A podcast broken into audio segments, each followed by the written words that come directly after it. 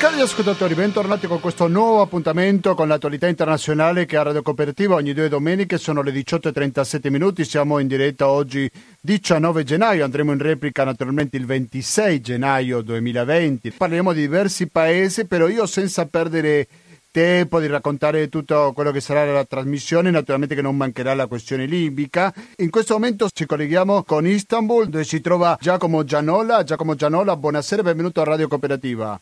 Mi senti? Sì, ti sento. Ah, Sì, ok. sì. Giacomo Gianola è avvocato di Padova dall'Associazione Giuristi Democratici, che è un'associazione che si impegna nella tutela dei diritti umani, in particolare la libertà e difesa della situazione nelle carceri in Italia e in vari paesi del mondo. Ma Giacomo Gianola, per quello lo invitiamo a questa trasmissione, si occupa in particolare della Turchia. La Turchia che sicuramente ha qualcosa da dire per quanto riguarda la Libia, i negoziati che in queste ore si portano avanti a Berlino. Quindi qual è il ruolo in particolare della Turchia in tutto questo gioco, Giacomo?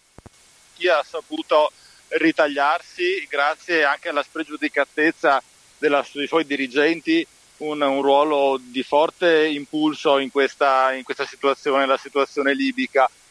Solo un paio di settimane fa Giuseppe Conte si è recato dopo il pasticcio fatto invitando Haftar a Roma anziché Serraj, si è recato a stringere la mano a Erdogan che è ehm, un, un forte, un forte supporter del governo legittimo di, di, di- di Tripoli, senza però, a mio modo di, mio modo di vedere, sapere bene con chi sta parlando. Secondo me il- purtroppo il governo, il governo italiano è incapace di prendere una, eh, una via, una via univoca nella gestione delle situazioni di crisi. E si è trovato adesso, dieci giorni fa, a stringere la mano alla stessa persona, allo stesso governo, per cui poco meno di due mesi fa si invocava, un, eh, si, si invocava il rimpiazzo della gestione siriana, perché non dimentichiamo che, due che un paio di mesi fa il governo di, il governo di Ankara ha attaccato quello che resta della, la, quello che resta della Siria, nella fattispecie ha attaccato i territori liberati dallo YPG, dalle formazioni kurde alle- insieme all'SDF, all'esercito siriano libero e all'esercito, mh, all'esercito di liberazione della Siria che, ha- che è riuscito a scacciare l'ISIS da ampie, da ampie fasce territoriali.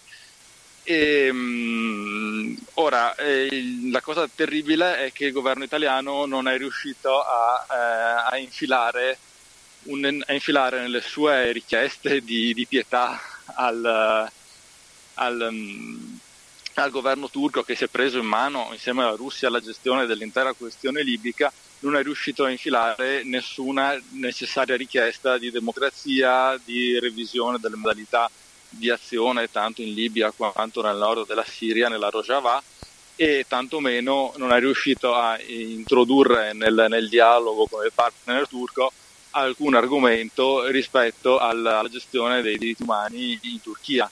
Non dimentichiamo che, eh, la, che la Turchia è stata accusata, e ci sono purtroppo molte fonti di prova di questo, è stata accusata eh, prima di essere stata l'autostrada di comunicazione dei terroristi dell'ISIS che andavano e venivano da tutto il mondo verso i territori della Siria e dell'Iraq per fare il loro califfato, che poi per fortuna è finito grazie al- all'intervento delle forze siriane, americane e ovviamente delle organizzazioni kurde che si sono organizzate.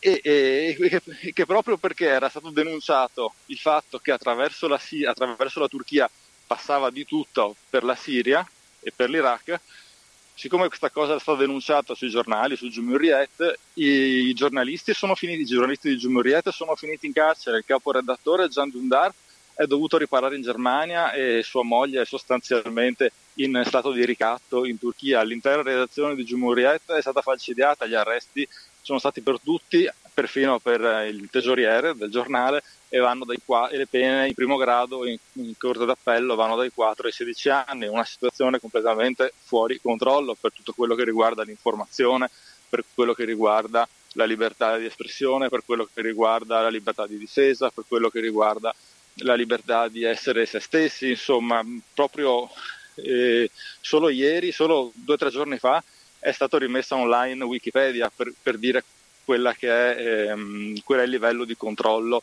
e di repressione nello Stato, in uno Stato che noi riteniamo leggermente un partner affidabile come gli altri. No? Conte va là a stringere mani senza pensare con chi sta parlando, con che governo sta parlando, cioè pensare di chiudere Wikipedia, che è ormai nel, nell'uso comune di tutti noi una fonte di ricostruzione, di, di, di dibattito, di riprogrammazione della realtà. Perché? Perché è stata chiusa?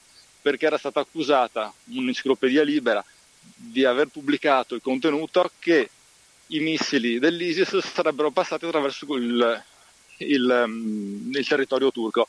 La risposta del governo turco non è stata non è vero, non è vero per questo, questo e quest'altro motivo. La risposta del governo turco è stata chiudere Wikipedia. E che, che dà un'evidente idea no, di qual è il, il livello di dialogo. E con questi personaggi noi andiamo a discutere come se si trattasse di andare a chiacch- fare una chiacchierata tra amici, insomma, e questa cosa qua secondo me sì. è una gravità. Allora, la Turchia che sempre sta cercando di avere un protagonismo maggiore gioca a due sponde per così, perché da una parte c'è la Siria, come tu davi conto, dall'altra parte ci sta la Libia, no? per raccontare delle notizie che stanno arrivando in queste ore, dopo daremo conto con più tempo delle notizie che arrivano da Berlino, però si può dire questo che sta giocando a due punte la Turchia oggi? Allora, la, la posizione del, della Turchia ne, nella Siria è, come spesso accade per le posizioni turche, estremamente ambigua perché mh, di fatto fa riferimento ad, un, um, ad, uno stato giuridico che in linea del tutto teorica gli dà ragione. In pratica attua un comportamento eh, del tutto al di fuori delle, ehm, delle regole basilari del, ehm, del diritto internazionale. Perché dico questo? Perché di come spesso succede per la Turchia, no, come sono i discorsi di Erdogan, i discorsi pubblici di Erdogan, che per fortuna non, non tra, noi non sentiamo, ma che vivendo un po' in Turchia sento. Quando Erdogan dice una cosa non dice mai la mela è, è nera, dice eh, una cosa, dice la mela è rossa, però voi siete cattivi. Esattamente con lo stesso sistema argomentativo procede in Libia eh, il governo di Erdogan in linea teorica cosa fa? Sta appoggiando il governo di Tripoli che è il governo riconosciuto dall'ONU. Quindi è difficile per tutta la comunità internazionale di dirgli eh, ti stai portando in maniera fuori dagli schemi perché? Perché lui dice eh no, io sto attuando le direttive delle Nazioni Unite. Il problema è come, quando e perché. Allora, cosa è successo? È successo che in realtà Erdogan sta aiutando il governo legittimo perché il governo legittimo siriano, eh, il siriano scusate, perché il governo legittimo libico, libico sì. gli ha permesso, ha firmato con, con Erdogan, un, con, la, con, la, Turchia, un accordo per lo sfruttamento della piattaforma continentale. Cos'è la piattaforma continentale? Il sottosuolo dello spazio di mare compreso tra le coste libiche e le coste turche. Parli delle trivelle? Noi, parlo delle trivelle. Dicendo noi siamo i due paesi costieri principali, ci sfrattiamo il, il territorio su cui trivellare. Ovviamente ha fatto tutta questa, questa, questa, operazione ignorando ovviamente che in mezzo c'è pure, eh, c'è pure Cipro, c'è pure la Grecia e andando a uno scontro molto violento su questa cosa perché, perché dice, eh, il governo Erdogan dice solo io aiuto il governo legittimo, solo io eh, faccio quello che dice l'ONU e guarda caso ho un risultato. È ovvio che Erdogan alla Turchia non gliene frega niente o ben poco di qual è la, qual è la soluzione militare o politica in Libia, quello che gli interessa, quello, tutte le storie sul neotomanismo, sul uh, filo, sulla ricostruzione della famiglia sunnita, sono esagerazioni, secondo me, sono esagerazioni più estetiche che altro di imperialismo culturale o religioso, gliene frega ben poco a nessuno qui semplicemente mh, mm, ci si trova di fronte, tanto per cambiare, alla spartizione delle risorse economiche del Mediterraneo. Però di questo deve dare conto non soltanto con la Grecia, ma anche con un attore molto importante nella politica internazionale come la Russia, che invece sostiene l'altra parte, quello di Qatar. Quindi come rimangono questi rapporti con la eh, Russia?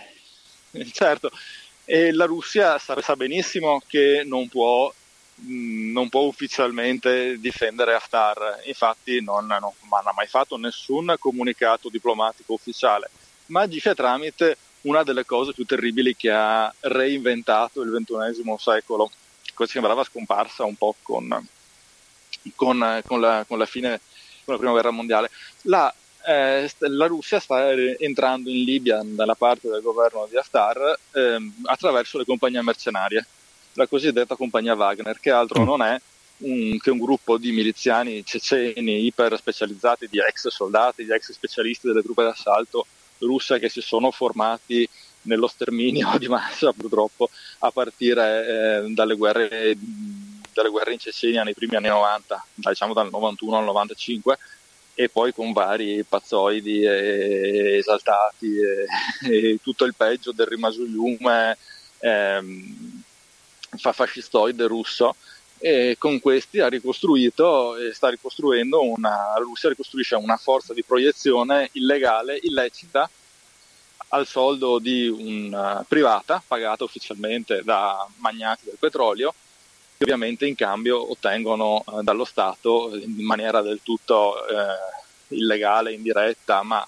assolutamente reale, ottengono finanziamenti, appalti, concessioni, concessioni minerarie, concessioni economiche con le quali di fatto eh, lo Stato ripaga il servizio di prestanome fatto dai privati tra, nel, nell'investimento con le compagnie mercenarie, compagnie mercenarie che per la loro specializzazione fortissima, per i loro armamenti all'avanguardia e, e con il non forte servizio di, ehm, di comunicazione e controllo assolutamente esterno alle possibilità dell'attore libico, seppure in pochi, in poche centinaia, forse al massimo due o tre migliaia, stanno, eh, eh, hanno aiutato sostanzialmente, hanno, hanno, permesso all'organizzazione di Haftar di, eh, di, sfondare le difese in, in, sulla costa, eh, prendendo Sirte e Misurata e, arrivando ormai quasi praticamente quasi al centro di, di Tripoli, insomma, cosa che altrimenti non, non, sarebbe mai riuscito a fare ecco, il governo, cioè il, il gruppo, il governo, il gruppo organizzato sì, sì. che fa riferimento a, a, Haftar. Diamo questa informazione in diretta quando sono le 18.50 minuti, siete all'ascolto di Radio Cooperativa, siamo in collegamento con Istanbul. L'informazione dicevo che è in diretta, possiamo dire che Libia che è stata approvata la dichiarazione di Berlino, manca un piccolo dettaglio, fra tante virgolette, quindi la firma è fra Serraj e Haftar. Però quanto si gioca la Turchia in questo negoziato, Giacomo? La Turchia ha un grosso problema in questo negoziato. Erdogan si è accorto dopo la firma, dopo aver promesso l'intervento di 5, addirittura 5.000 soldati, quindi una mezza divisione oltre a navi ed aerei, si è accorto di non poterlo fare praticamente. Perché, eh, perché i sondaggi interni ehm, dicono che il 56% della popolazione e quindi non solo l'opposizione ma anche buona parte dei votanti della maggioranza di, della maggioranza di governo, cioè di AKP e di MHP, e sono contrari all'operazione, all'operazione in Libia. Sono contrari all'operazione in Libia per vari motivi. Uno perché è a quasi 2000 km da casa, quindi non è vissuta direttamente eh, come un'operazione antiterrorismo sotto casa, che è il motivo per cui da vent'anni, se non di più, sono eh, giustificate le operazioni anti-PKK nel territorio iracheno e siriano, che però sono al confine con la Turchia e mh, si è accorto di non poterlo fare per una questione quindi di consenso interno, si è accorto di non poterlo fare perché la Tunisia ha negato il, um, la Tunisia da sempre paese non del tutto ostile ha negato l'accesso alle basi aeree per cui mh, Erdogan si è accorto che i suoi caccia non arrivano in, uh, non, arrivano in Libia, non possono rifornire, non possono partire dalla Turchia, quindi la protezione aerea non c'è eh, le navi da guerra improvvisamente non, non, sono più non sono efficaci in Turchia perché in, in Libia perché è troppo distante eh, dalla Turchia e, la, e la, il modo in cui è costituita la, la, flotta turca è di fatto una, risponde alle necessità di una difesa perimetrale con, con la Grecia e non una proiezione su scala internazionale come le, le grandi flotte americane o francesi o russe, insomma. Quindi di fatto si è trovato ad aver promesso una cosa molto grossa e ad avere una serie di difficoltà tattico-strategiche enormi che non, non riesce, che non riesce, probabilmente non riuscirà mai a superare, almeno che non ci sia, il, non ci sia l'appoggio del, che non sia l'appoggio di paesi confinanti, cioè sostanzialmente della Tunisia. Su Cioè. questa cosa eh, in realtà Erdogan sta facendo marcia indietro, se noi guardiamo i telegiornali di tutti i giorni, ma quelli- dal- dai primi di gennaio ad oggi, in tutti i discorsi pubblici che fa Erdogan, che sia al, ehm, al Parlamento piuttosto che al convegno degli insegnanti, dice i, i nostri soldati stanno per partire, i nostri soldati stanno per partire, stanno sempre per partire, però Non partono. al, momento, al momento sono sempre a casa. E insomma, come spesso accade in, le- in tutti gli stati del mondo, una fase, sarà probabilmente una fase di rico- ri- ricostruzione della realtà e di, di invenzione di, una- di un elemento diverso e probabilmente Erdogan cercherà di salvarsi la faccia con l'invio di alcuni specialisti, di istruttori, come un po' ce ne sono, però eh, cosa molto diversa dall'invio organizzato di un, eh, di un- di un gruppo militare. Probabilmente con le, con le milizie si giustificano le milizie libiche si giustificherà dicendo che ha permesso l'invio, o meglio il passaggio, di un grosso, di un nutrito gruppo di terroristi, di quelli che sono effettivamente terroristi, cioè eh, di pezzi di ex Al-Qaeda, di pezzi di ex Daesh, mh, che escono dalla sacca di Idlib, ben pagati, transitano per la Turchia e vanno a combattere lì, in, ehm, vanno a combattere in Siria in, in virtù loro sì di un'ideologia pan-sunnitista ehm, e pan, e pan, pan, e pancaidista che, eh, che è un forte Certo. spinta ideologica di guerriglieri fanatici, non di una for- comunque di guerriglieri fanatici, non di una formazione eh, armata eh, addestrata secondo i canoni occidentali. Insomma, ecco. Oh, certo. questo fa, fa ben intendere eh, quali siano i rischi, quali siano i rischi in campo, secondo voci di corridoio che non sono, identi- non sono certe, ma probabilmente non lo potranno mai essere. Sembra che a questi eh, guerriglieri sia stato promosso uno stipendio, promesso uno stipendio tra i 1.500 e i 2.000 dollari al mese di fronte ai, ai 50 che pigliano adesso Idlib. Eh, che sia prom- stato promesso loro l'acquisto della cittadinanza turca e probabilmente in, in ipotesi che sia poi stato promesso loro che se tornano vivi dalla Libia faranno parte della costruzione di una milizia, eh, di una sorta di compagnia Wagner a, a stampo turco, insomma, che evidentemente è il nuovo modo di proiezione armato de- de- degli stati. E viene promesso questo paradiso. Allora, noi abbiamo fatto una presentazione brevissima soltanto perché il nostro ospite è in aeroporto, sta per prendere l'aereo. Hai tempo per una risposta in più Ma oppure penso- ti saluto? pe- Penso di sì perché sono un po' in ritardo. Va bene, allora ti saluto, non ti voglio far perdere l'aereo. Grazie No, mille. Cinque, cinque minuti. ci Anche vedo, meno, sì. ti chiedo perché dopo parleremo con un membro dei curdi. Ecco, brevemente, tu ti occupi per i diritti democratici anche i diritti umani in Turchia in particolare. Cosa possiamo dire per quanto riguarda la violazione da parte dei diritti umani del governo turco contro IPJ? Allora, eh, quello, che sta, eh, quello che è successo nel, ehm, quello che è successo solo negli ultimi mesi è purtroppo stato sotto gli occhi di tutti i giornali per un po', poi finché non è caduto anche questo nel dimenticatoio.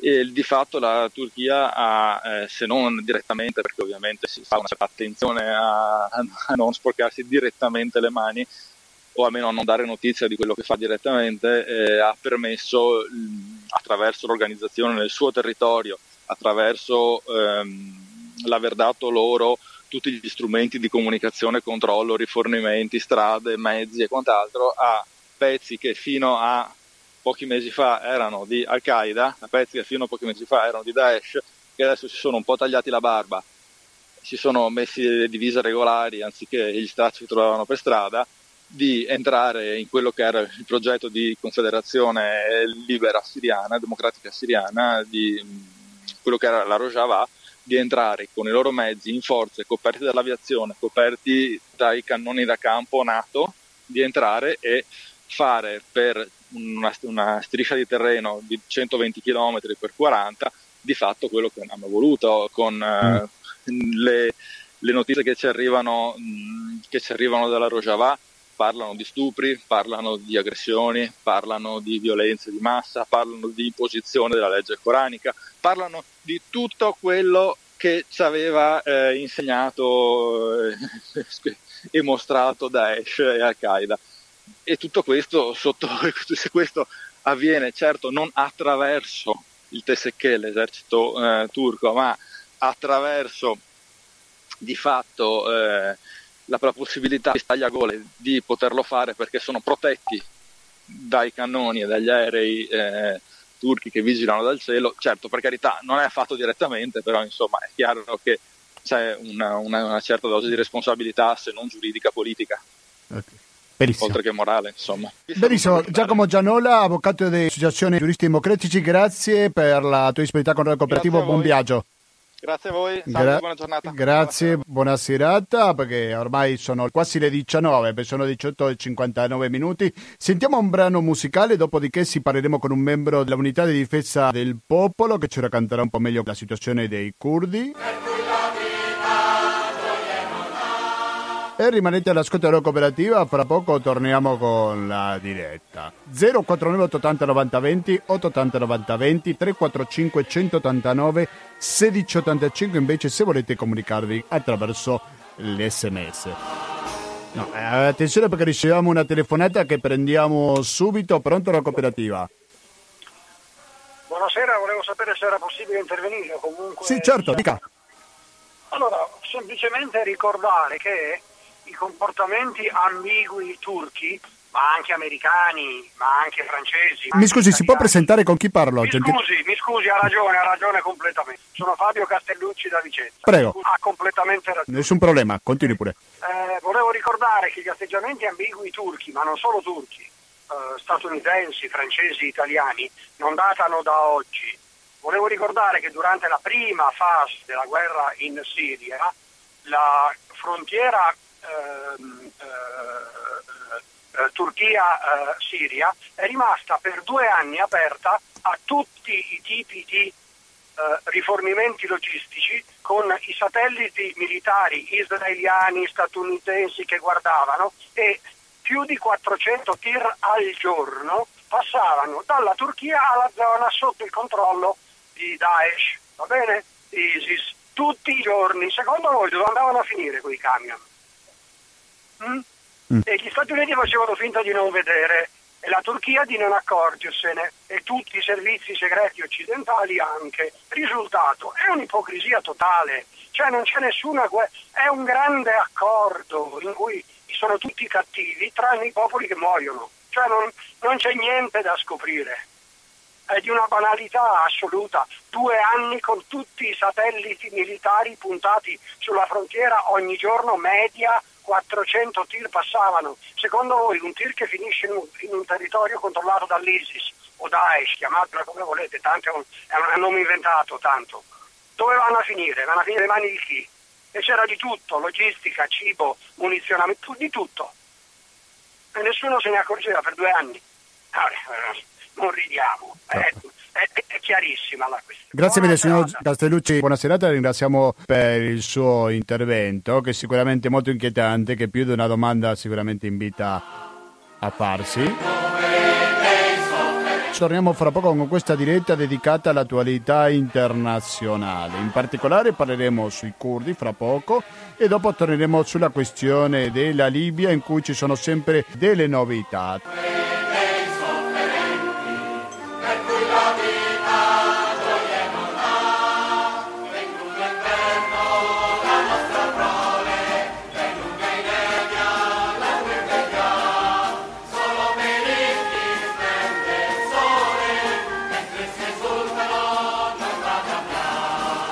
Continuiamo sempre all'ascolto di Radio Cooperativa, siamo in diretta oggi 19 gennaio 2020 e adesso siamo in contatto con un attivista dell'unità di difesa del popolo JPJ, Marco Gelad, è il suo nome di battaglia, così possiamo chiamarlo per una questione di sicurezza. Marco Gelad, lei appartiene all'unità di difesa popolare JPJ, un internazionalista ed esponente che ha partecipato tra il 2017 e il 2018 alla resistenza contro l'ISIS nel sud-est della Siria e anche all'assedio di Afrin. Una storia sicuramente molto da raccontare, un po' l'ha raccontato pochi giorni fa alla sede pensante di Coalizione Civica Padova. Mi è sembrata una testimonianza molto ma molto interessante che vorrei che lei la condividesse con i nostri ascoltatori gentilmente. Ecco, quali ci sono le novità sul campo? Prima di tutto partiamo con le cose più attuali.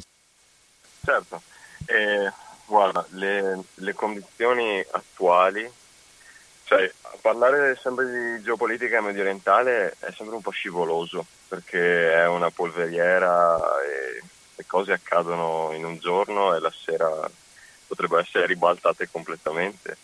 ehm, ma di interessante nel contesto siriano particolarmente è il coinvolgimento, appare presunto, eh, della, dell'Egitto nelle trattative tra ehm, PYD, che sarebbe il democratico, il partito eh, a capo del confederalismo democratico nel nord-est della Siria, eh, con il regime siriano di Assad. Dunque cosa succede? Il comandante in capo dell'SF, sarebbe l'ala armata che raggruppa varie milizie armate del della, della, Confederazione, che non sono solamente kurde, è giusto ricordarlo, in realtà il 40% delle truppe eh, totali sono kurde, il resto è composto da milizie arabe, eh, yazide, cristiane, turcomanne, in realtà eh, è veramente un mosaico molto, molto, molto ampio e vasto di etnie e di popolazioni. Eh, il comandante in capo, come dicevo, ha, eh, ha parlato a un giornale, a un giornale egiziano, a quale adesso non mi ricordo, di questo interessamento egiziano della Lega Araba. Quali siano le future dinamiche geopolitiche di, questa, di questo diciamo, interessamento egiziano potrebbe essere interessante, potrebbe avere dei risvolti come in Libia, molti, molto, de, molto scuri e molto, molto particolari. Non lo so, potrebbero anche essere più luminosi che oscuri, ma questo non è dato a noi saperlo. Ecco, Mi sembra che un dato interessante perché prima stavamo parlando con un avvocato di giuristi democratici per quanto riguarda il ruolo della Turchia in questo conflitto libico, però cosa possiamo dire per quanto riguarda il ruolo dell'Egitto che forse non è di primissimo piano? L'Egitto che ruolo gioca? che, gioco, eh, che gioco gioca? Hmm. Potrebbe giocare, sai, da, dalla guerra in fredda in poi l'Egitto è, è sempre stata una pedina instabile, diciamo, nel contesto sia medio orientale che nordafricano. Potrebbe rivelarsi in un futuro una, una pedina di scambio o comunque un, un attore, non dico egemonico dell'area, completamente egemonico, ma che potrebbe destabilizzare relazioni già preesistenti. Cioè tu immagina, la immagina, eh, nell'area siriana ci stanno statunitensi, russi, iraniani, israeliani, eh, egiziani, cioè, veramente c'è di tutto, e è Turchia in tutto questo, che gioca un po' tra, tra metà di Stati Uniti e Russia e cerca di, di scavare il suo interesse. E la Turchia, come, come abbiamo detto, eh, è, è, quella potenza imperiale che sta cercando un po' di, di fare terra bruciata di, di allargarsi ulteriormente economicamente, perché la politica imperiale turca è predatoria e capitalistica al 200% al di là delle velleità imperiali della quale io in realtà non, non condivido molto perché è una, è una, questione ideologica ma che di varie sfaccettature. Ehm, quindi sì, potrebbe, non, non, saprei adesso dirle che cosa effettivamente l'Egitto potrà compiere, ma l'interessamento della Lega Araba e dell'Egitto nelle trattative potrebbe aprire nuovi scenari. Ecco di, eh, di chissà che cosa, sì. non lo so. Sono ancora, mi sembra, molte più domande che risposte in parte. Dunque, esatto. Eh sì, Marco Ghelat, lei è un internazionalista giovane, o almeno così l'abbiamo dato conto questa settimana quando ha fatto questa conferenza, che devo dire che è stata molto partecipata. C'era tanta gente a dimostrazione che l'argomento interessa e magari non ha nei mezzi di informazione lo spazio che merita. Dunque, però, vorrei che lei condividesse con i nostri ascoltatori la sua esperienza. Lei è stato combattente dell'unità di difesa del popolo dal 2017, giusto? Sì, ecco, settembre. Vuole esatto. raccontarci? Partiamo dall'inizio, come è venuto in mente questa idea di partire per combattere un'organizzazione mostruosa, credo che così possiamo chiamarlo senza paura di sbagliare come lo è l'ISIS? Guarda, eh, è stato un insieme di, di concause, di pensieri che mi hanno portato eh, a, a prendere, è stata una decisione che ha, mi ha dato da riflettere per due anni. Eh, conobbi dei, dei curdi in Croazia nel 2015 che mi fecero conoscere il Kurdistan, mi parlavano della loro esperienza, del loro esodo, eh, le sofferenze partite, partite in Turchia e la, e la, cosa sul momento mi, mi completamente mi annichilì. E, non, non riuscivo a capire perché provassi eh, questo, questa sofferenza empatica eh, per qualcosa che ritenevo distante, no? geograficamente, fisicamente distante, mi dicevo, ma perché cacchio, perché, perché sto male per, per, qualcosa così intangibile, no? E l'ho metabolizzato in due anni, comprendendo comunque il fatto che avessi comunque un, già un minimo di formazione ideologica eh, di sinistra, nel, nel, diciamo nel patrimonio culturale della sinistra, ecco e, e, da lì in poi ho preso fisicamente il mio corpo e, e sono andato in, prima in Iraq perché si atterra Sule, nel Kurdistan iracheno, a Sulemania. Da, dall'Iraq poi i compagni si prendono cura di te, diciamo, e ti portano al confine tra, tra Iraq e Siria. Si passa il fiume e si arriva alla cosiddetta Accademia per Internazionalisti. In questa accademia si, si svolge una formazione di tipo linguistico, ideologico e militare. La formazione linguistica prevede l'insegnamento del kurdo kurmanji. Il kurdo kurmanji è una variante del kurdo. Il kurdo non è una lingua codificata, detto ciò ci sono veramente tantissime varianti. Un kurdo eh, sorani dell'Iran è un kurdo di, differente di quel kurdo che si parla ad esempio ad Afrin, sono due linguaggi, due lingue veramente dissimili e simili allo stesso modo. Però ci sono sempre testi scritti, giusto? Giornali, libri no, e così no. via. No, il linguaggio esclusivamente orale. Mm, è scritto, è codificato eh, in maniera scritta, se non sbaglio, ai primi del Novecento, è stato introdotto, no, non ai primi del Novecento, se non sbaglio, è stato anche uno studioso italiano che inserì i caratteri latini al kurdo kurmanji ad esempio il Sorani è in, eh, in alfabeto arabo, perciò hai questa, questa, contrapposizione, però il Kurmanji si scrive in caratteri latini, è stato come il turco, è stato codificato in, in, in caratteri, caratteri, latini. Ma con, con, codificato intendevo che non c'è un, un'uniformità linguistica, ecco, questo, questo volevo dire. Sì, certo. E, ehm, dunque, la, la, questa formazione linguistica, la formazione ideologica, si basa diciamo, su un rispolvero del passato mesopotamico, delle radici delle, della cura della civiltà per arrivare ai fenomeni più recenti, la storia del KK e dello YPG. Quindi diciamo, c'è una traiettoria eh, storica che viene affrontata e una formazione di tipo militare, perché chiaramente siamo in un contesto di guerra e dei rudimenti strategici e tattici sono comunque necessari. E questo è terminata questa accademia, si viene mandati a delle unità, sono chiamate tabur, le traduzioni in è plotone, che svolgono insomma, le varie funzioni operative eh, nei contesti a loro assegnati, sono i più svariati. Diciamo. Io sono stato prima a Karaij nel sud-est, sì, del, nel sud-est della Siria, e, e poi ad Afrin. Sì. Diciamo questo è stato più o certo. meno il tragitto. Proviamo a sentire una telefonata che ci arriva, non so se con una domanda. Pronto la cooperativa? Pronto? Ho sbagliato io con i tasti. Se vuoi insistere, il nostro ascoltatore, siamo disponibili. Scusi l'interruzione, prego. Se ritelefono il nostro ascoltatore, le interrompiamo ancora. Sta dicendo della formazione. Della formazione, esatto. Terminata la formazione, poi eh, si, si raggiunge i luoghi, i teatri operativi. Teatri operativi principali fino alla, alla cosiddetta virgolettiamo caduta del califfato erano eh, dei resort i principali, dei resort Raqqa, vari roccaforti di, di, ISIS, di Daesh, eh,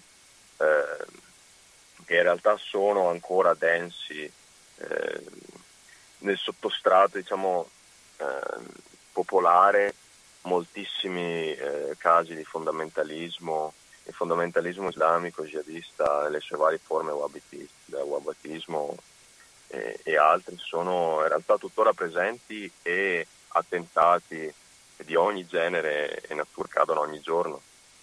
Anche perché con l'invasione della Turchia, colleghiamoci a questo, del 9 ottobre, eh, qualche mese fa, ovviamente Daesh, eh, come dicevo, la grande varietà anche di, eh, di quei jihadisti che stanno all'interno delle hm, Free Syrian Army si sono diciamo, ringalluzziti, sono legittimati a, a continuare gli attacchi perché l'invasione della Turchia ha creato grande tensione nell'area. Insiste il nostro ascoltatore, vediamo adesso se riusciamo. Pronto la cooperativa? Eh, buonasera. Tutti scusate perché c'ho anche andare a uccidere. Niente. Sono Lorenzo di Avano. Benvenuto Lorenzo, dica. Eh, devo fare una domanda. Siccome che così dalla stampa eh, ho sentito che da un anno sono sorvegliati speciali quelli che hanno combattuto contro l'ISIS eh, a favore dei curdi itali- di italiani, non so quanti siano comunque alcune persone e qui sono sorvegliati speciali e volevo fare anche una contraddizione. Allora, dei volontari, eh, anche di, come si dice, che vanno, aderiscono delle lotte come soldati privati, eh, la differenza allora, questi qui sono sorvegliati speciali, mentre io so che del comune di, eh, di Genova addirittura eh, ho, ho, un soldato privato, per esempio volontario in Iraq, che era Quattrocchi, volevano dedicare a togliere la dedica di un ponte che è dedicato a un partigiano che ha, fatto, insomma, che, che ha combattuto per liberare Genova, che si è liberata dai partigiani non da soli, insomma, ecco, volevano togliere questa dedica di questo ponte e attribuirla a Quattrocchi, così per dire come ci si comporta noi nel nostro paese, dopo volevo sentire appunto se anche questa persona qui che sta parlando fa parte di questi sorvegliati. Vi saluto, buongiorno. Buongiorno, buongiorno. Buonasera. Buongiorno, buonasera. Se riuscite a sentire la domanda ho sentito solo la conclusione e condivido. Ricordiamo Fabrizio Quattrocchi, quello che poi è apparso in un video prima di essere stato ucciso dicendo la frase così ah, sì. muore un italiano. Vado a memoria, eh. prego, se vuole rispondere. No, no, sì, quello che quello mi sembra che fosse quello che dicesse ti faccio vedere io come muore un italiano. Esatto, no? sì, sì. e, e, sì, è interessante perché lui era, era un mercenario comunque, era andato lì consapevolmente facendosi pagare e sapendo benissimo quale agenda conseguisse o portasse avanti il paese di ingaggio o di contratto. Eh, il fatto che venga cambiato con eh, un partigiano che ha dato la vita per la liberazione eh, dovrebbe insomma farci raccaponare la pelle, ma allo stesso tempo è anche indicativo, beh, cioè se ci pensiamo, anche noi generazioni, nelle scuole, nella formazione scolastica, quanto mai si parla di resistenza? Cioè se no, è un pallino nel, nel, nel, corso di storia che viene affrontato un paio di volte e poi lasciato lì. Ma minchia, è successo 60 anni fa e se non ci risvegliamo un attimo, quei demoni del passato potrebbero so, assumere altre forme, perché se tendiamo a dimenticare la storia poi problema con l'Italia, questa è un'opinione personale, ma non soltanto mia, è quella che manca fare i conti con la propria storia. Per tornare al suo relato, lei sta raccontando un po' la sua formazione, no? che include anche le lingue, le formazioni militari e così via, però ecco, parliamo del suo operato nel terreno, in concreto, cosa ha fatto lei contro l'ISIS? Sì, io con, eh, contro il Daesh, contro l'ISIS, ero inquadrato in un tabur eh, a Shaddadi, che è una base operativa nel deserto. Un, la mia era un'unità misto prevalentemente araba, la maggior parte erano arabi, ma fortunatamente c'erano anche degli internazionali, anche perché io arabo non capivo assolutamente una parola e avere la fortuna di avere qualcuno che possa comunicare in zone così delicate è incredibilmente necessario, non so neanche dirlo. La, la mia, il mio tabur era un tabur sniper, era un tabur eh, di cecchini, ma non era l'unica, diciamo, uh, l'unica particolarità uh, de, de dell'unità. Ecco. Faceva specialmente funzioni di cecchinaggio, ma ne aveva anche altre. E, ehm, terminata, terminato questo periodo, in realtà a fine gennaio quando c'erano già le avvisaglie di una mobilitazione turca al confine con la Siria, eh, i nostri comandanti internazionali, eh, internazionalisti che in realtà sì, sono turchi, eh, sono venuti a ehm, domandarci se se volessimo partire per Afrin.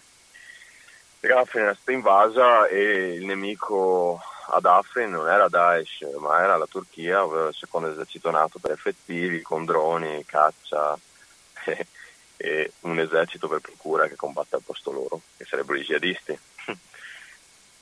Quindi era una decisione, una decisione complicata da prendere perché sapevamo bene o male che probabilmente era l'ultima decisione che potevamo prendere.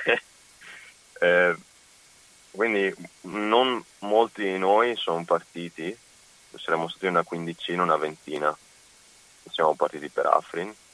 E prima di arrivare a Afrin i russi in realtà ci hanno messo un po' i bastoni fra le ruote perché ci hanno fermato più volte, non volevano che degli internazionali andassero ad Afrin e testimoniassero quello che stava accadendo, anche perché la Russia lì ha giocato un ruolo fondamentale nell'invasione di Afrin nascosto e celato ai media è stato quello di lasciare lo spazio aereo aperto alla Turchia. Se la Russia avesse detto no, ora 300.000 sfollati non sarebbero una regione a fianco a, um, ad Afrin a morire di fame e di sete. 300.000 persone, non sono due, due, due cristiani. E, e, e, questo, e, questo, si è, um, si è diciamo, ehm, è ritrovato ne, nell'assedio di, di, di, questa striscia di terreno di 30 km del 9, del 9 ottobre. L'invasione, l'invasione, recente è una continuazione della politica di terrore di Erdogan. Erdogan lo dice chiaramente eh, anche nelle sue mh, apparizioni pubbliche che vuole sterminare, che vuole annientare completamente eh, questa striscia di terreno le composizioni politiche che fanno parte, però è guerra al terrore.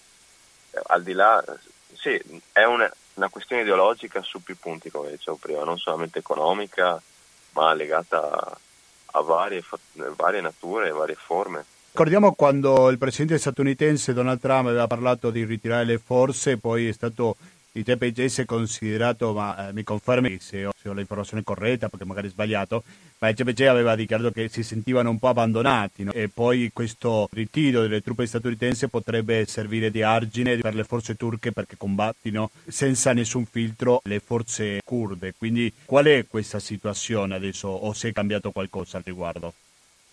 Mm. Sì, anche, anche questa è una posizione abbastanza ambigua degli statunitensi, cioè non è in realtà ambigua ma è ben precisa, ma l'effetto diciamo, che dà è ambiguo. Quando io faccio questo, questa domanda parafrasandola a un mio comandante, gli chiesi ma, ma, perché siamo alleati con gli statunitensi? Cioè, lo sappiamo bene gli Yankee che passato abbiano alle spalle. E lui mi disse noi abbiamo bisogno degli statunitensi quanto gli Stati Uniti hanno bisogno di noi. È una questione pragmatica e politica anche perché la guerra si fa con le armi e senza armi, materialmente, senza quelle condizioni, eh, non, non, si può. Cioè, la stessa Kobani nel 2015 sta combattuta con dei Kalashnikov, okay? solamente dei Kalashnikov. E allo stesso tempo c'è questo mito riguardo agli Stati Uniti che abbiano fornito armi a profusione ai curdi, anche questo è sbagliato. In realtà al di là di qualche mezzo corazzato sgangherato di armi sono arrivati attraverso altri canali, non gli statunitensi, e hanno sempre ribadito gli statunitensi che il loro interesse nell'area, come quello curdo, è di un'alleanza prettamente militare. Cioè al di là di un'alleanza militare non c'era né stato nient'altro. Quindi adesso la decisione di Trump, eh, come ha detto lei, non so se sia stata dettata da chissà quale agenda del Pentagono o no, non, non riesco a capire se fosse l'entourage militare che decisione abbiano preso, ma eh, di, di, certo in accordo con Turchia e Russia. Eh, se gli Stati Uniti si sono spostati e sono andati, sono ancora in Siria ma nel nord-est, vicino ai pozzi, è perché ci sono delle decisioni prese a monte, anche perché il primo giorno dell'invasione le Nazioni Unite e la Nato hanno subito, subito, subito giocato la carta omertà e si sono lavati le mani mm. e questo è stato il primo giorno dell'invasione cioè se la Nato e l'ONU avessero detto no basta ora non saremo neanche qui a parlarne siete all'ascolto della cooperativa siamo in contatto con Marco Ghelat dell'unità di difesa del popolo appunto quanto ha colpito l'azione della milizia, questa libertà, per così dire, che ha dato gli Stati Uniti alla Turchia. È oggi più debole l'organizzazione oppure poco è cambiato da allora? Più debole intende militarmente? Sì, anche militarmente. Se la Turchia ha libertà di attacco, diciamo così? Sì, eh, si gioca, si gioca come se fosse un gioco, eh, in realtà non lo è, ma si, si, si contrappongono forze asimmetriche completamente dal punto di vista militare e tecnologico. Cioè, cioè, bisogna ribadire proprio questo, cioè, al di là dell'effettivo in campo curdo, curdo, arabo, insomma de, de, della confederazione, della confederazione eh, si ha a che fare con un mostro tecnologico militare che è la Turchia e nessuno può prevedere, cioè è, è difficile prevedere nel giro di un anno, due anni, se le trattative non vanno in porto, lo scenario, almeno nel luogo, nel contesto, non è roseo. Ma la vera forza eh, della rivoluzione Rojava è che ha dei connotati universalistici eh, che, che, accomunano qualsiasi popolo nel mondo, qualsiasi popolo che lotta si ritrova eh, in quelle coordinate eh, nella lotta alla gerarchia, nella lotta al patriarcato, ha preso di posizione per un femminismo radicale, eh, le istanze ecologiche, tutti questi connotati che sono di esprimere in un contesto sociale come quello del Rojava non moriranno mai. E io sono di questa idea ed è questa la bellezza, no? Cioè, se anche non dovesse esserci più nessuna persona sulla faccia della terra, nella striscia di terreno del Kurdistan, eh, noi siamo comunque testimoni eh, vivi eh, di, di, di, questo, eh, di questa storia. E... Certo. Ho capito. Non so se ho risposto. Sicuramente. Allora, prima di salutarci, pensiamo al suo futuro immediato. Lei pensa di tornare qualche volta a combattere? Eh, no, non adesso. Non adesso. Ora ho altri impegni che cerco di portare avanti da, da qui. Ecco, ma lei qua è rimasto in contatto con attivisti che sono ancora in prima linea, se raccontano qualcosa loro in particolare, ha fatto dei contatti, ecco. Sì, ho, ho dei contatti sparsi e il morale, al di là delle, eh, delle paure umane condivisibili, è alto. Cioè, eh, racconto, prima di chiudere, racconto questo, questo aneddoto e, ehm, quando eravamo sulle montagne ad Afrin eh, eravamo insomma abbastanza giù di morale, abbastanza giù di, di spirito, e io mi, soprattutto tra noi internazionalisti. E io mi ricordo, noi eravamo in queste grotte eh, che i curdi cantavano, cioè cantavano, tutta la notte cantavano, tutto il giorno cantavano, cantavano, cantavano, cantavano. Ed è questo il bello, no? Hai le bombe che ti arrivano a 100 metri da te e tu continui a cantare, continui a cantare, continui a ballare. Eh, più bello di questo, non so, eh, ma questo diciamo è il più grande insegnamento che mi hanno dato. Io ringrazio veramente tanto Marco Gelat perché ci ha permesso di fare questo viaggio un po' fra l'attualità, quello che sta succedendo in queste ore, ma anche un breve tratto, ma molto intenso della storia di vita privata, formando parte dell'unità di difesa del popolo curdo. Quindi Marco Gelat, grazie e a presto. Grazie, grazie, grazie a voi. Un saluto. Rimanete all'ascolto cooperativa. Il terzo ospite si occuperà degli accordi a Berlino che è stato raggiunto, manca però la firma. Non è un caso che sia il terzo intervistato perché proveremo a avere le ultimissime notizie.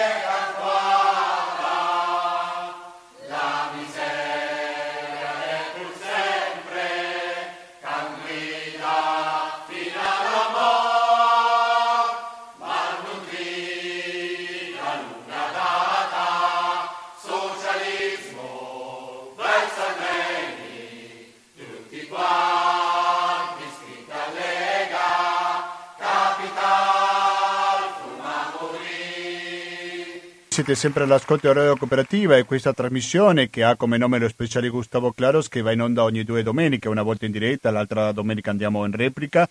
Oggi siamo in diretta il 19 gennaio 2020 e andiamo in onda dalle ore 18.30 fino alle ore 20. Dicevo prima, ci occupiamo dell'attualità internazionale. Se parlo dell'attualità internazionale naturalmente che non possiamo lasciare da parte la questione libica perché riguarda l'Italia, riguarda in buona parte l'Europa e in Europa si è firmato questo accordo però manca la firma fondamentale che è quella dei due protagonisti per così dire, rivali o nemici come il caso di Haftar e al-Serraj. Francesco Petronella, buonasera, benvenuto a Radio Cooperativa. Ciao, grazie, grazie di avermi invitato, buonasera no, a voi. Grazie per accettare l'invito. Francesco Patronella dell'agenzia Nova e si occupa del Medio Oriente per l'Atalante geopolitico Treccani. Vedendo un po' l'informazione dell'agenzia Nova dove tu lavori, si è firmato questo accordo che è stato approvato, questa dichiarazione finale della conferenza di Berlino che c'è oggi in corso alla cancelleria federale. Ecco, però eh, cosa dobbiamo aspettare dei due principali protagonisti? Vi fanno tanti accordi, fotografie di rigore per così dire. Abbiamo visto la cancelliera Merkel accompagnata da tanti premier, fra cui anche il premier Conte, però poi mancano le firme, tanto valore non ha. No? Quindi cosa potrebbe succedere nelle prossime ore? Si firmerà questo accordo anche da parte dei principali contendenti o meno, secondo te, Francesco? Dunque, in realtà eh, la eh, dichiarazione finale della, della, conferenza di Berlino dovrebbe essere stata firmata, le fonti di agenzia Nova eh, alla cancelleria federale hanno avuto questa informazione. L'unico problema è che non è ancora chiaro quello che è il testo, eh, che sarà diffuso solamente alla fine. Sempre agenzia Nova il 16, quindi tre giorni fa, ha ottenuto e pubblicato in esclusiva quella che era la bozza della dichiarazione finale, dalla quale però bisogna un po' capire che cosa è stato depennato e che cosa è stato lasciato, perché era un testo molto molto ambizioso e quindi bisogna capire se le parti si sono messe d'accordo su alcuni punti. I punti più difficili riguardano il, quello che possiamo definire il ripristino del monopolio della violenza, perché come dicevi tu giustamente in Libia ci sono due contendenti, da una parte l'autoproclamato esercito nazionale libico di eh, Khalifa Haftar e dall'altra il governo riconosciuto dalla comunità internazionale di Fayez al-Serraj. Ehm, un punto appunto di quelli più importanti della dichiarazione riguarda il ripristino del monopolio della violenza, cioè alle varie milizie sul campo, ai vari eh, gruppi armati sul campo vanno tolte le armi, va tolta la capacità di nuocere e quindi eh, ripristinare la forza nelle mani di un unico Stato centrale. Questo è un punto assai difficile sul quale accordarsi. Un altro punto molto complesso è quello che riguarda la distribuzione delle rendite petrolifere, perché la Libia non bisogna dimenticare che è uno Stato rentier gli stati rentieri sono quegli stati la cui economia dipende eh, per una percentuale molto alta dall'esportazione di un tipo di materia, di un tipo di bene, che nel caso della Libia è il petrolio. E, ehm, nelle scorse ore Haftar per aumentare il suo leverage, la sua possibilità di fare leva, di accedersi a Berlino da una posizione di forza, ha dato l'ordine di eh, smettere di produrre e di far uscire il petrolio dai eh, giacimenti e dalle raffinerie che si trovano sotto il suo controllo, proprio appunto per eh, arrivare in una posizione di forza. Quindi bisogna un po' capire di tutti questi punti che cosa verrà fuori. Un altro punto molto importante e che riguarda l'Italia in modo particolare è quello di creare una forza di interposizione addirittura per far sì che ci sia un cessato il fuoco il più possibile stabile e questa forza un po' sul modello dell'UNIFIL che è la forza che sta in Libano di interposizione tra Israele e forze libanesi Uh, dovrebbe essere diciamo, formata anche da un contingente, dovrebbe avere anche un apporto italiano. Il ministro degli esteri Luigi Di Maio questa mattina ha detto che l'Italia è aperta a questo tipo di, uh, di possibilità. Fatto sta che dietro le quinte della conferenza di Berlino si sono consumati un po' di, eh, di sapori, un po' di scontri a livello, a livello diplomatico. Per esempio eh, è importante sottolineare che eh, i due contendenti sul campo sono sicuramente il GNA, il governo di accordo nazionale di Serraj e dall'altra l'esercito nazionale libico di Haftar, ma entrambi sono appoggiati da potenze internazionali, per esempio dietro Haftar c'è il supporto della Russia di cui si parla tantissimo, eh, quello della Francia eh, che è come noi per esempio membro dell'Unione Europea ma eh, sposa e sponsorizza una parte diversa rispetto alla nostra perché dietro eh, Serraj per esempio c'è, c'è l'Italia, sono, c'è la Turchia che ha inviato uomini e batterie antiaeree di recente, quindi appunto ci sono degli schieramenti compositi dietro le due parti e a Berlino si sono verificati dei dissidi da questo punto di vista, tant'è vero che il presidente turco Erdogan a un certo punto ha lasciato la conferenza, dicono i media tedeschi, eh, e non si sa perché lo abbia fatto. Quello che si sa dietro le quinte, in retroscena, è che c'è stato eh, uno scontro, seppur verbale, tra rappresentanti della Turchia e rappresentanti per esempio degli Emirati Arabi, che sono un altro paese che eh, appoggia Haftar, invece dall'altro lato la Turchia appoggia, appoggia Serraj.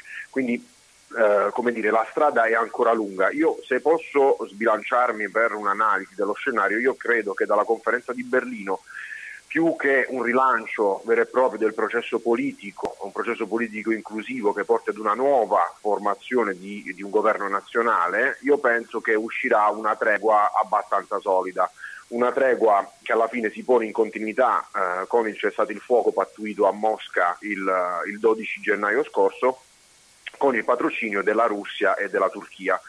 Questo è molto importante perché Russia e Turchia sposano parti in causa diverse, la Russia sta dalla parte di Haftar mentre la Turchia sta dalla parte del governo di Tripoli, del governo di Serraj, eh, ma ciononostante riescono a trovare eh, la quadra del cerchio, a ehm, dire, appunto cercare di far venire fuori questi accordi per il cessato il fuoco che si spera siano il più duraturi possibile, un po' come succede anche nello, nello scenario siriano. Mm. Per l'ufficialità bisognerà attendere appunto la dichiarazione finale vera e propria e pubblicata. Ma quando sarà disponibile questa dichiarazione?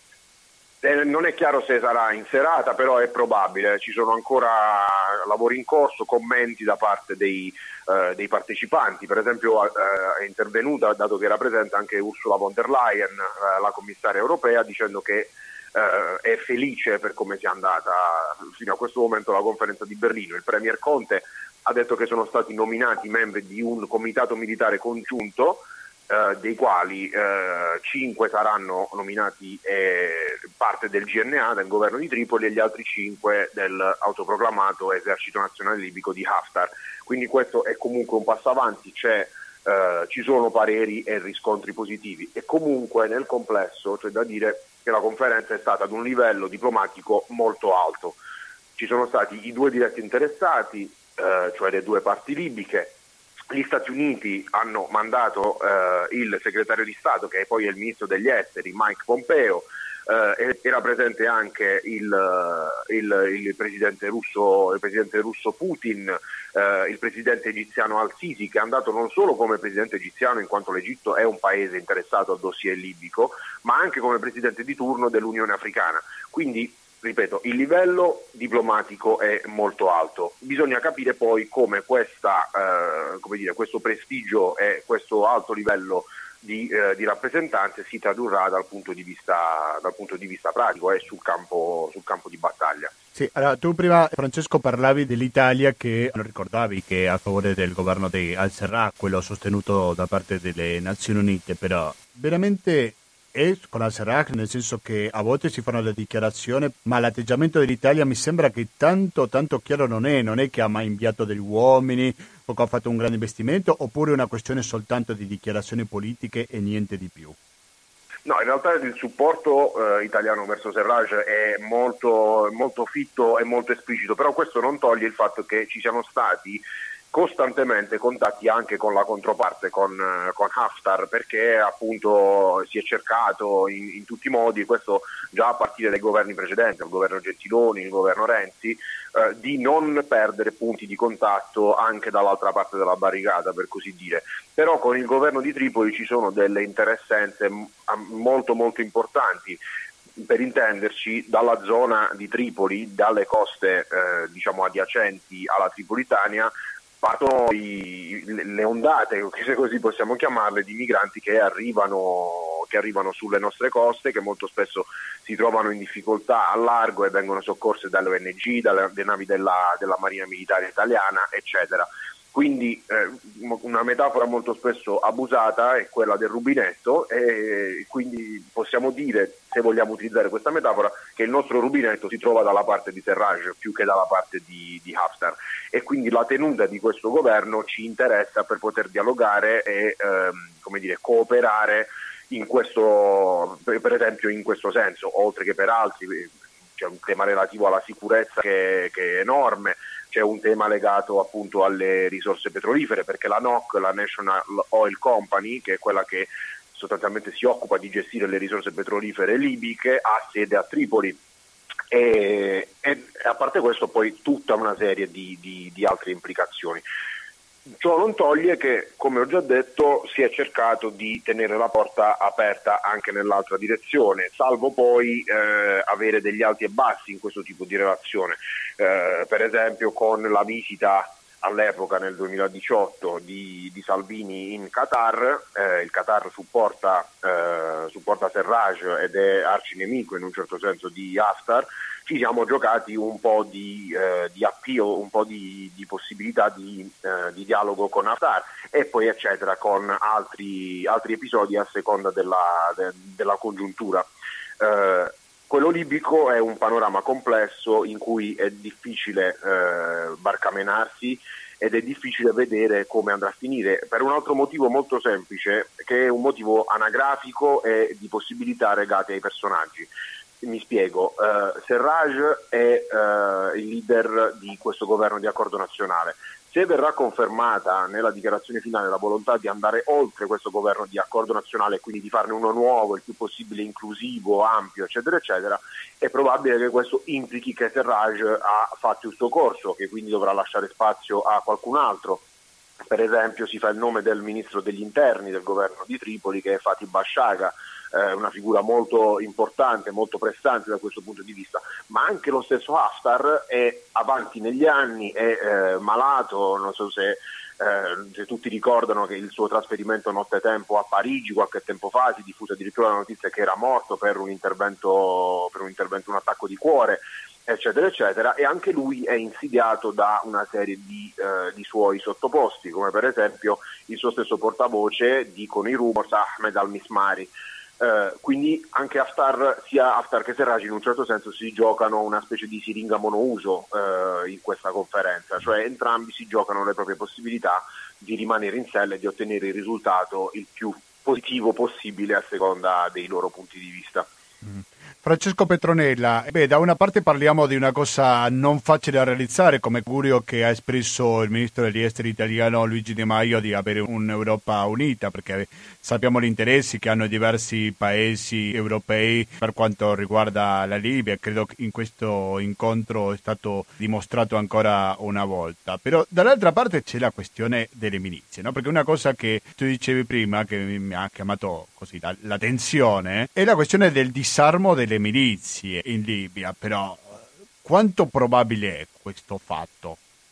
Eh, una, questo è appunto, lo dicevo proprio in apertura all'inizio, è uno degli aspetti più complessi perché eh, appunto queste milizie detenendo un pezzettino del monopolio della violenza eh, detengono anche una fetta di potere, una fetta di potere che utilizzano per eh, dire, aumentare i propri proventi, per esempio nel sud della Libia dove ci sono eh, gruppi tribali eh, che si alleano volta per volta con Tripoli o con Bengasi a seconda delle situazioni, Ecco, in questa zona per esempio ci sono traffici importanti, traffici di esseri umani, traffici di droga, di armi, eccetera, eccetera, e quindi, ripeto, mantenere il monopolio di un pezzettino di questa violenza quindi mantenere le armi per loro è fondamentale per assicurarsi il controllo, il controllo di questi traffici. Eh, per ovviare a questo problema ci sono state varie proposte, eh, si pensa sostanzialmente che con il riavvio del processo politico e quindi la creazione di uno Stato forte, poi automaticamente questo Stato avrà eh, anche il monopolio delle armi e della violenza qualcuno, come dire, un po' più cinicamente pensa ad una soluzione un po' più gattopardiana, nel senso che un'altra opzione potrebbe essere quella di sostanzialmente pagare queste milizie, questi gruppi armati affinché cedano eh, le armi e promettergli anche dei ruoli di responsabilità in quello che sarà il futuro, il futuro, stato, liber, il futuro stato, libico. È una soluzione dire, moralmente discutibile, però eh, nella logica della realpolitik, nella logica appunto del pragmatismo può anche avere, avere un senso. Eh, da questo punto di vista voglio sottolineare una cosa, quando si parla di milizie tendenzialmente si pensa di fare riferimento quelle, eh, al cartello di gruppi armati che sostengono il governo di accordo nazionale, eh, per esempio la brigata Tarhuna, le milizie di Misurata, eccetera, eccetera, tutti questi gruppi eh, molto spesso assai ben armati, le milizie di Misurata hanno carri armati, persino aviazione, eccetera, eccetera ma anche il cosiddetto esercito nazionale libico, quello comandato da Haftar, altro non è, nonostante il nome altisonante, che è un gruppo di milizie eh, più o meno eh, fedeli, più o meno leali, frutto di alleanze tattiche, alleanze che sono fatte per il breve e medio termine, non per il lungo termine. Quindi eh, la Libia è un mosaico di milizie, è un mosaico di gruppi armati e restituire il monopolio della violenza ad uno, stadio, ad uno Stato centrale e forte è operazione assai complessa. Tu che posizione hai rispetto a quello che potrà succedere da qui in avanti? Sei un po' ottimista, mi ha dato quella sensazione, no? questo accordo potrebbe avere una base solida? Eh, io ripeto, quello che, che, mi aspetto dalla dichiarazione finale non è tanto un rilancio, eh, come dire, un rilancio vero e proprio del processo politico, quello che darà il nuovo governo, perché le forze in campo sono schierate, nessuno dei due vuole cedere terreno, nessuno du- dei due vuole perdere quello che ha guadagnato fino ad ora, quanto piuttosto io mi aspetterei una tregua duratura, una tregua che duri un po' di più rispetto alle precedenti, anche perché questa escalation ormai è, è anziana, nel senso che eh, l'ultima avanzata, l'ultima campagna dell'esercito nazionale libico di Haftar verso Tripoli è iniziata ormai a, ad aprile dell'anno scorso, cioè eh, ormai va avanti da molto tempo, le forze in campo sono, eh, sono schierate ma allo stesso tempo sono stanche, quindi le parti in conflitto potrebbero dire, ascoltare le richieste per stabilire il cessate il fuoco e le, le ostilità su vasta scala potrebbero, potrebbero, terminare. Le prime dichiarazioni alla fine, alla, alla fine, nelle ultime battute della dichiarazione di Berlino, dicono che almeno la parte relativa al cessate il fuoco è quella più fattibile, quella praticamente già operativa. Le tregue per definizione, lungo breve che siano, hanno sempre una fine. Certo, le tregue non sono trattate di pace, sì, assolutamente, sono, sono d'accordo. E quindi cosa potrebbe succedere dopo? Eh, dopo nel lungo termine è assai complesso, bisogna capire, eh, secondo me, diciamo, se il formato Turchia-Libia, quello che, eh, Turchia-Russia, quello che dicevo prima, cioè di eh, queste due potenze straniere che giocano da parti opposte del campo, però alla fine dialogano comunque, bisogna capire se questo formato finirà per imporsi perché il formato multilaterale, il formato delle Nazioni Unite, il formato che ha creato il governo di accordo nazionale, eccetera, eccetera, se non riesce a sbloccare il, eh, il processo politico non diciamo, perderà la sua credibilità, perderà la sua, la sua spinta, perderà la sua, la sua possibilità di cambiare, di cambiare le cose. E quindi se Turchia e Russia entrano in campo, almeno diplomaticamente in senso più pesante, sarà eh, sempre più nelle loro mani il futuro della Libia e bisogna capire diciamo, come intendono plasmarlo questo futuro a seconda dei loro interessi regionali. Benissimo, allora prima di salutarci velocemente perché siamo quasi in chiusura, l'ultima notizia che arriva dalla conferenza sulla Libia prende la dichiarazione di Merkel che afferma tutti d'accordo su una soluzione politica, però è raggiungibile questa soluzione secondo te? Io penso che eh, se le Nazioni Unite raccolgono questa, eh, appunto la bozza, la, la, la, bozza che poi alla fine diventerà la dichiarazione ufficiale, eh, e se si riescono a dare una spinta che sia forte, però allo stesso tempo pragmatica, che tenga conto di tutte le esigenze eh, sul campo, senza però farsi trascinare e eh, ricattare dai singoli attori, mh, mm, io penso che una nuova spinta per il processo politico si possa in un certo senso avere. Ne è convinto per esempio il, uh, l'inviato speciale delle Nazioni Unite per la Libia, Hassan Salamé, che ovviamente era presente oggi a Berlino. Francesco Petronella e l'agenzia Nova, grazie, grazie infinite per la tua disponibilità con Radio Cooperativa e buon lavoro. È intenso il lavoro, grazie perché visto che ti occupi di una zona così calda nel mondo come il Medio Oriente, sicuramente avrai molto da fare. Grazie, alla prossima certo, Francesco. Grazie, grazie a voi. Buonasera buonasera e adesso cari ascoltatori sono le 18.58 minuti.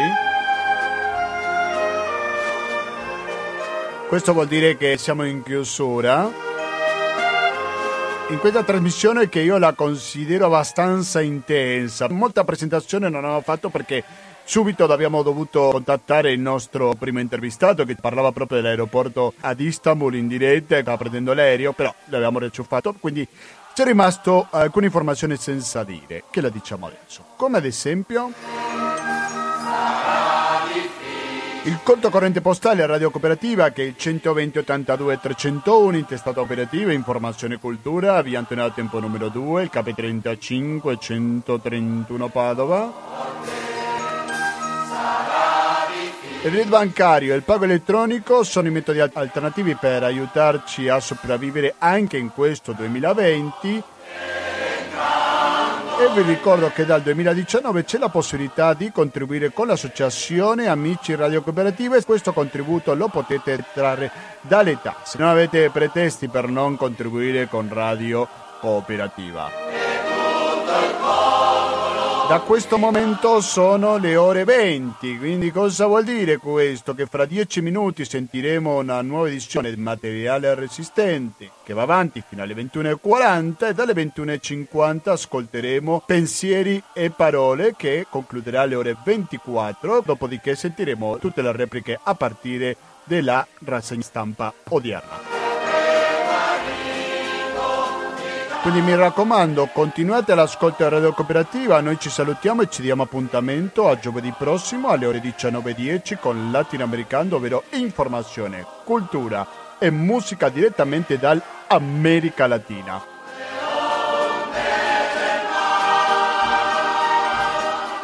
Da Gustavo Claros, grazie e alla prossima!